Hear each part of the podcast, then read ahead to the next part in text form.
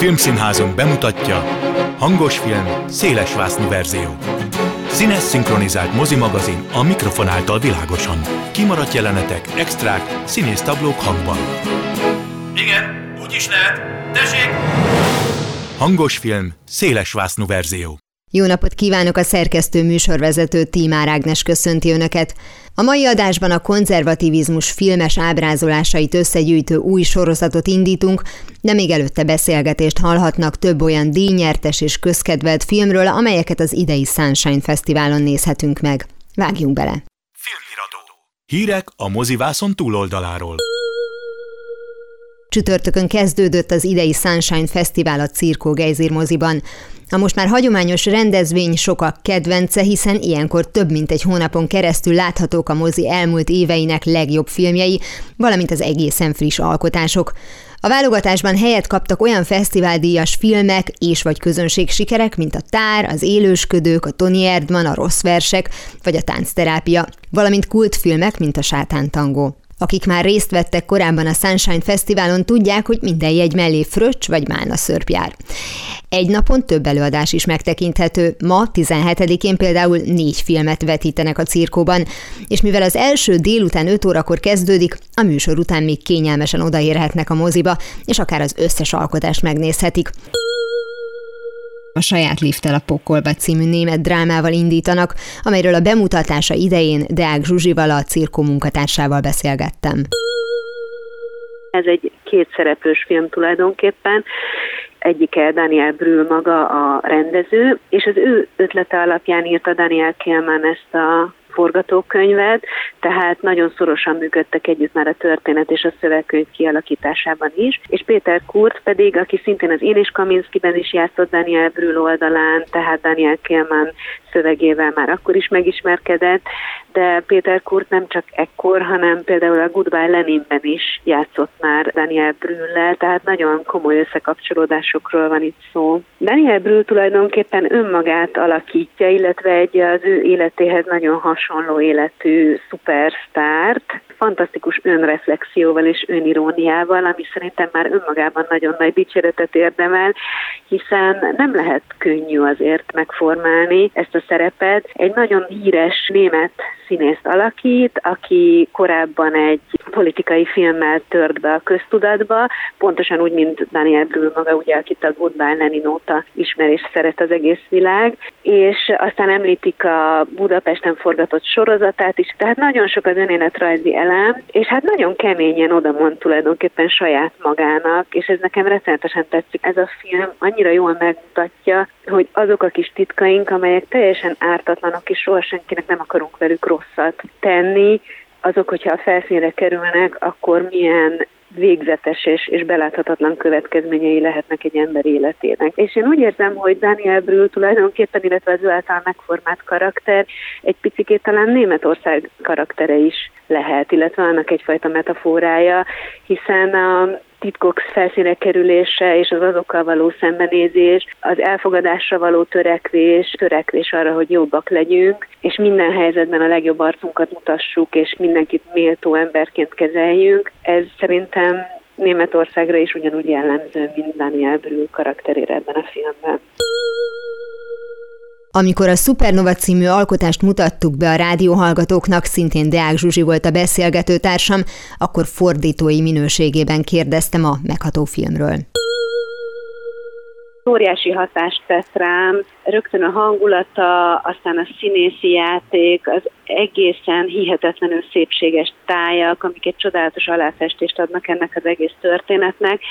A vesztesség, a búcsú, az idéskori demencia miatt elszakított szerelmesek története de ezúttal egy homoszexuális pár, akiket érint ez a szörnyű betegség, és Colin Firth és Stanley Tucci alakítják ezt az angol-amerikai házaspárt, de természetesen egyáltalán nem az a fontos, hogy ők egy meleg pár, hanem arról a szerelemről, arról a hűségről, arról a kitartásról, amit egymás felé mutatnak ebben a filmben. Lehetne ez egy bármilyen házasság, egy bármilyen kapcsolat, az igazi érzelmek, amiket ez a két ember megmutat, azok függetlenek attól, hogy heteroszexuális vagy homoszexuális párról beszélünk el. Már egy több mint húsz év éve együtt élő páros, akiktől nem várunk el bármilyen szenvedélyes kirohanást, ők már inkább ezen kötődő, összeszokott, szeretetteli kapcsolatban vannak, és minden mozdulatukban tényleg ezt az őszinte szeretetet látja az ember. Igen, számomra pont ez volt a film egyik legfontosabb üzenete, és az, ami a legnagyobb hatást tette rám, hogy mennyire csodálatos volt az, ahogy bemutatta, hogy két ember hogy tudja szeretni egymást még ilyen hosszú idő után is, és hogy biztos, hogy díjat érdemelnének mind a ketten az alakításukért. Olyan gyönyörűen fájdalmas az a zene, ami alatta szól, és soha nem megy át a dagályos érzelgősségbe, hanem mindig egy olyan nagyon egyszerű, nagyon meditatív zenéről van szó, és szerintem a fényképezés is ehhez hasonló, tehát következetes volt szerintem a rendező, aki ezt az egészet megálmodta abban, hogy mind a képi világban, mind a zenében, mind a történetvezetésben, és persze a színészi játékban is hozza ezt a fajta nagyon egyszerű, nagyon mély és nagyon érzelmes vonalat. A cirkóban a mai napon látható még a négyzet Ruben Östlund aranypálmadíjas elgondolkodtató műve, valamint a nem olyan régen bemutatott és szívbe markolóan szép a Csendes Lány című íra alkotás. A fenti filmek sora csupán egy átlagos délután a Sunshine Fesztiválon, hasonló összeállításokkal találkozhatunk egészen július 26-áig minden egyes napon. Mozgóképizmus. Filmek politológus szemmel. Új sorozatot indítunk a mai adásban. Pár Ádám történész politológussal olyan filmeket gyűjtöttünk össze, amelyek bár más-más történelmi korszakban játszódnak, valamilyen módon mégis a konzervativizmust, mint politikai eszmét mutatják be. Bizonyos értelemben klasszikus példával kezdünk, ugyanakkor mégis magyarázatra szorul, hogy miért is került be ez a mű a válogatásba. Ennek megértésében, a film fontos pontjainak értelmezésében, illetve a vizsgált eszme keletkezésének megismerésében felismerésében segít a következő percekben Pár Ádám. Bevettük a listába a huhogókat. Szépen végigvezetik ezt a tipikus a ló egyik oldaláról a másikra és vissza, de lovagolni soha senki nem tanul meg, hogy leegyszerűsítsük a mhm. dolgot. Tehát, hogy ebben a konkrét filmben melyik az a pont, ahol szerinted azt a fajta konzervativizmust megtaláljuk, amit a ma embere konzervativizmusnak nevezne? Uh-huh. Én uh-huh. előbb láttam Philip de Brokának a 88-as filmjét, és később olvastam az érettségi előtt egy évvel a, a Balzac regényt, és meglepődve tapasztaltam, hogy kevés köze van egymáshoz a két műnek, tehát meglehetősen csalódott voltam. Meg nem is volt a könyvben benne Sophie Marceau. Ráadásul, ráadásul így van. Azért érdemes tisztázni, hogy maga a konzervativizmus, mint eszme áramlat, 1790 környékén bontakozik ki, amikor egy Edmund Burke nevű angol szerző ír egy, hát mondjuk azt, hogy egy ilyen filozófiai értekezést a francia forradalomról. Edmund Burke már ebben az időben fölhívja a figyelmet arra, hogy mennyire veszélyes beavatkozni erőszakkal egy társadalomnak a szöveteibe, és lebontani a régi hagyományokat, és valami egészen újat a helyükre fölépíteni. De itt az erőszakkal behatolás olyan értelemben, hogy nem a hatalmon lévők által, hanem akár mondjuk a nép által?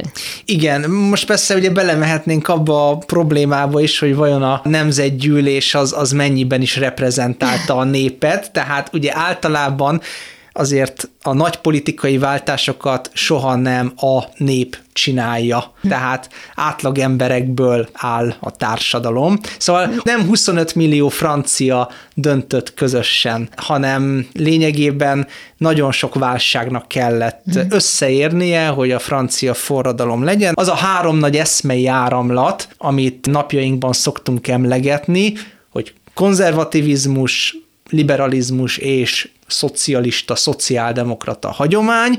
Most fölmerül a kérdés, hogy a zöld anarchista parasztpárti tábor az hová is álljon. Meg a belgák.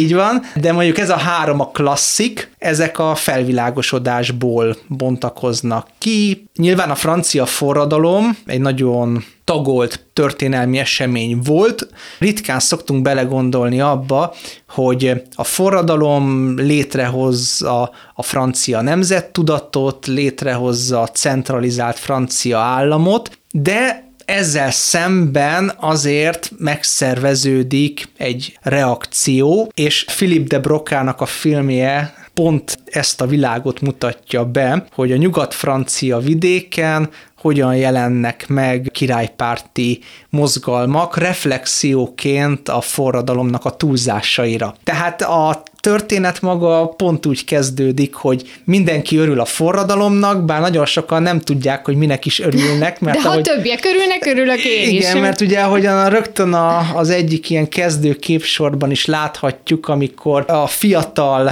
későbbi jakobinus ügyvéd Bojtár hírül viszi a parasztoknak, hogy a Bastit lerombolták, akkor Gropier az egyik főszereplő paraszt így elgondolkodik, hogy mi is az a Basti. Okay. Tehát, hogy először van egy lelkesültség, és aztán ahogyan radikalizálódnak egyre inkább az események, nyilván gazdasági, pénzügyi, külpolitikai, mindenfajta válságok összhatásaként úgy adja át a lelkesedés a helyet a rezignációnak, a kiábrándulásnak, és aztán ugye a mélységes ellenszemnek, ami aztán beletorkolik abba, hogy 1793 tavasszán, kora nyarán Franciaország 80 megyéjéből 60-ban különböző felkelések törnek ki a központi hatalom ellen. Ebbe a konfliktus mezőbe vezet el minket a Huhogók című filmnek a cselekménye, és amit lényeges, hogy ez a film teljes mértékben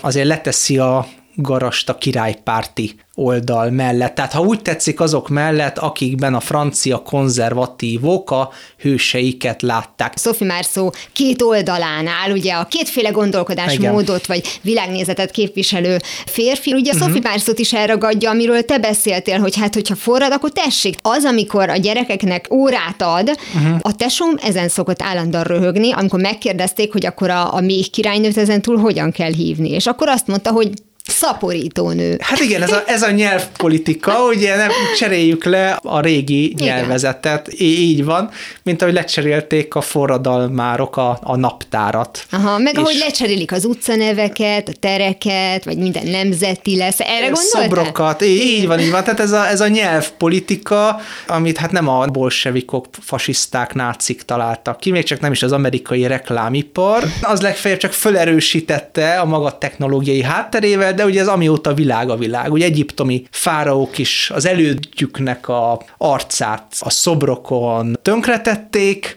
hogy ezáltal ugye semmissé tegyék az illetőt, itt pedig a francia forradalom idején mondjuk a szavakat megváltoztatják, és minden, amiben a király szó benne van, az onnantól kezdve semmisnek nyilvánítatik, tehát arra a téma van kimondva. A film a Breton királypárti mozgalomnak a sokszínűségét bemutatja, és hát ugye azt sem takarja el, hogy azért a királypárti oldalon is vannak kegyetlenkedések, csak utalnék arra a jelenetre, amikor a száműzött, bujkáló plébános által szervezett banda megtámad egy postakocsit, és leszúrja a paraszt legény a alkotmányra fölesküdött papot, aki ugye senkinek nem ártott, csak egyetlen bűne az volt, elődje, tehát a bujkáló plébános szemével, hogy ő érkezett a plébániára, és fölesküdött a világi alkotmányra. Tehát, hogy azért brutalitás van mind a két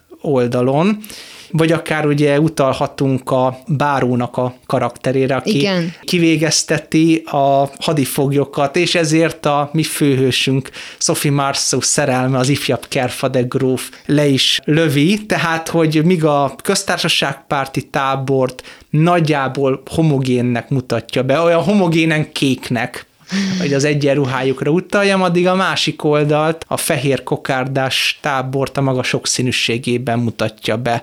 Ugye vannak itt azért kemény társadalmi ellentétek is. Tehát ugye mást akar a parasztság, és mást akarnak a helyi, vidéki kisnemesek, vagy azok az arisztokraták, mint az idős Kerfade gróf, aki nagyjából szimbiózisban él a parasztjaival, mm. meg mást akarnak azok, akiket az angolok tesznek partra, és lehet, hogy egyébként semmi közük nincsen a ottani lakossághoz, hanem csak egyetlen céljuk, hogy előre nyomulni Párizsig. Nem csak Sophie Marceau karakter egy ingadozó szereplő, ugye a romantikus történelmi regényekben és filmekben azért bevett dolog, hogy a, a két szemben álló férfi alak nem csak politikai okból küzd egymással, hanem a köztük álló, idealizált hölgyért is, de ugyanilyen ingadozó, Kerfadek gróf is, már mint az idősebb Igen. gróf, aki egyébként a Basti lerombolásának a hírét ugye örömmel fogadja, és meg is hív mindenkit a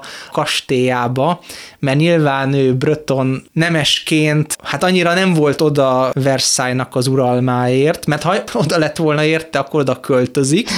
Viszont amikor a király lefejezéséről kap hírt, akkor őszintén fölháborodik, és ugye fölkiált, hogy megölték a királyt, majdnem az Istent. Hát ugye ez beletorkollik abba az általános kiábrándulásba. Ugye neki van eleve egy szerelmi afférja, a helyi parasztlánya, de ott az ember azt mondja, hogy hát azért ugye több sebből vérzik ez a történet. Igen, ez mert lehet akár egy mítusz Ezt akartam mondani, is. hogy ez, ezt ma már nem így forgatnák le, de ugye nem alakítgatunk át régi filmeket, ez így marad, de a rendező pont azt akarta mutatni, hogy ő nem leereszkedik a parasztjaihoz, mert egyébként tényleg, ahogy te is mondtad, egyébként inkben mászkál, tehát pont úgy néz ki, mint az, aki a szalmát pakolja arrébb. Hanem, hogy annál is több, hiszen ő, ha nem is társaként, de annyira, mint ebben az időben egy férfi egy nőt társaként tud elképzelni, ez a rangtól független, hogy uh-huh. tulajdonképpen ő csak nő, na de semmivel nem rosszabb, mint egy arisztokrata nő. Tehát inkább erre utal, illetve az is egy nagyon fontos pont, hogy mi az, ami motiválja őket, mert az említett Lambert Wilson karaktere,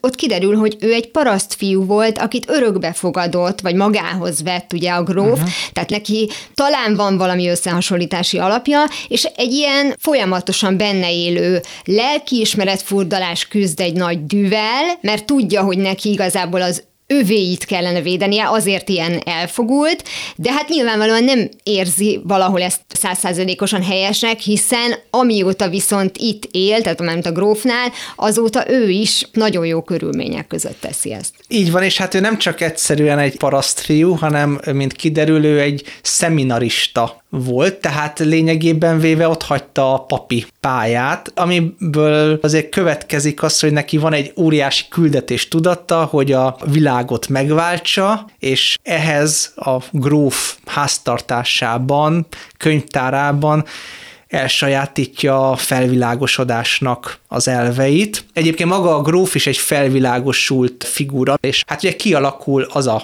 fölfogás, amit itt a filmben a gróf karaktere nagyon jól bemutat, hogy ők visszaperlik a népszuverenitást magukhoz, illetve a helyi, a tartományokban, a régiókban, a régiós identitás keretében élő lakossághoz. Tehát, hogy Brötanyban ott a bröton ember döntse el, hogy ő mit szeretne, hogy ki legyen a papja, és milyen nyelven imádkozzon a templomban, és hogy egyébként milyen államformában szeretne élni, és ezt ne Párizsban mondja meg néhány tucat semmire kellő, aki, akinek egyébként az egyetlen érdeme, hogy jókor volt jó helyen. De hát akkor tulajdonképpen ez az, amit szinte konkrétan átvesz Amerika konzervatív oldala, nem, hogy ők is azt szeretnék, hogy a tagállamok maguk hozhassanak meg hát, bizonyos döntéseket. Tulajdonképpen igen, tulajdonképpen van, van párhuzam. Igen, említetted, hogy ez az az időszak, amikor tulajdonképpen ketté osztja, akár mondjuk eszmeileg, politikailag a, a franciákat ez a történet, és hogy az jutott eszembe, hogy vajon minden nemzetnél megtalálhatjuk a gyökerét annak, hogy hol kezdett el ketté válni, tehát, hogy most nyilván Magyarország példája olyan szempontból a legegyszerűbb, hogy azt mondjuk, hogy valaki ilyen nagyon nemzeti érzelmű, valaki meg nagyon nem, nem a nagyon nem, tehát attól még mindenki magyarnak érezheti magát, csak uh-huh. mert nem akar mondjuk kokárdát viselni hát reggeltől látod, látod, látod, mennyire Igen. bele is lehet bonyolódni, hogy Igen. hogyan fogalmazzuk meg? Szóval, hogy valójában én arra gondoltam, hogy ezeknek nincsen kiindulási pontja, hanem a történelem jobbról-balról pofozgat egy-egy országot, és akkor folyamatosan mindenki eldönti, hogy mikor hova áll, aztán szép lassan a közöttük lévő rés, mint egy víz, ami kimossa uh-huh. magának ezt az, az utat, és akkor így szétválik. De hogyha mondjuk viszonylag pontosan meg lehet mondani, hogy hol kezdtek el egymásra fújni, akkor talán másoknál is, és erről jutott eszembe Amerika szintén, hogy ugye hát neki könnyű volt köztársaságot létrehozni, tulajdonképpen úgy jött létre, hogy körülnézett, hogy ki mit csinált, uh-huh. és akkor ami tetszett, azt így, de ott is látjuk, hogy két konkrét, nyilván így is épül fel a választási uh-huh. rendszer is, tehát, hogy nem tudom, hogy ez azért egy tudatos döntés már, mint a választás szempontjából, hogy legyen miből választani, vagy ez nem lett egy generált dolog, egyszerűen minden egyes közösség, legyen az egy kontinensnyi állam, vagy egy kis ország, ösztönösen megosztódik minimum két felé, vagy ahogy szokták mondani, hogy ha két magyar vitatkozik, uh-huh. akkor három véleményben.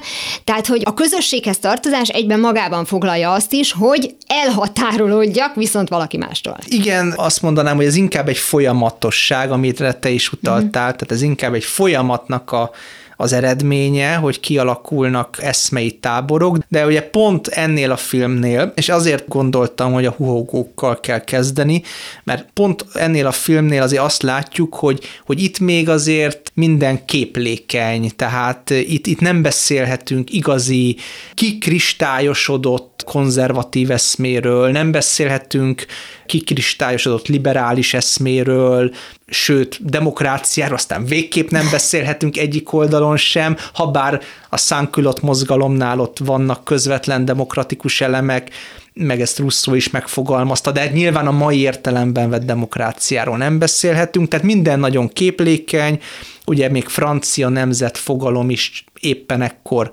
kezd el kialakulni, és hogy az emberek a maguk kis szokás rendjében élnek a saját közösségi kereteik között, a maguk életrendjében, és ezt az életrendet, ezt az életrend füzért, tehát ezt a, ezt a több száz életrendet, ezt egyik napról a másikra fölforgatja egy országos politikai esemény, ami mögött egyébként válságok sorozata áll, és hogy ebből a izzásból, ebből a kohóból fog aztán szépen lassan, hát ugye kiugrani a konzervatív hagyomány, meg a liberális, meg a, meg a baloldali Franciaországban. Tehát a francia mm. forradalom volt mondjuk ezeknek a kohója ezeknek az eszméknek, és hát igen, egyébként a, az Egyesült Államokban, Magyarországon, és hát nyilván lehetne még rengeteg példát mondani, ugye mindig azért megtalálhatjuk azokat a eseményeket, vagy azokat a hosszabb történelmi folyamat sorokat, amik ott állnak a, a konzervatív, liberális mm. elhatárolás mögött. Hát egyébként majd még lesznek olyan filmek, amelyek ezt nagyon jól megfogják, hogy, hogy hol kezdődött el ez az egész. Nyilván ezt akkor van értelme fölvázolni, amikor van már kettő darab alapfeltétel. Egyrészt ugye a felvilágosodás, mint a modernitásnak a, az alapja megjelenik, mert nyilván egyház és állam viszonya, vagy a vallásszabadság kérdése, és sok minden más, hát korábban is fölmerült, de azért nem akkora élességgel, és olyan magától értetődően, mint, mint a felvilágosodás után. Hát a másik dolog meg az, hogy legyen valami fajta nemzeti, vagy protonemzeti érzés egy adott terület lakosai között. Mert hogy ugye abból, abból logikusan fakad az, hogy onnantól kezdve, hogy azt mondják, hogy mi egy közösség vagyunk, egy kulturális közösség, hát az összes politikai konfliktus sokkal élesebbé válik. Hiszen onnantól kezdve ugye a, a politika egy élethalál harcként fogalmazódik meg. Na most ugye itt a francia forradalomban mind a két feltétel megjelenik, itt az 1790-es években. Az Egyesült Államoknak meg bizonyos értelemben szerencséje van, mert ott nagyon kevés alkalommal tudott mondjuk a külföld beavatkozni.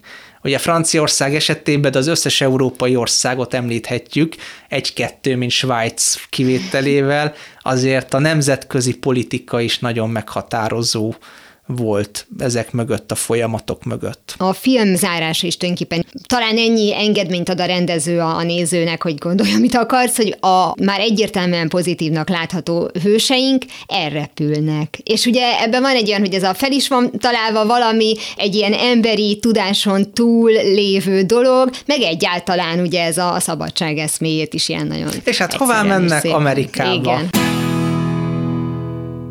Pár Ádám történész politológussal a jövő héten innen folytatjuk a beszélgetést.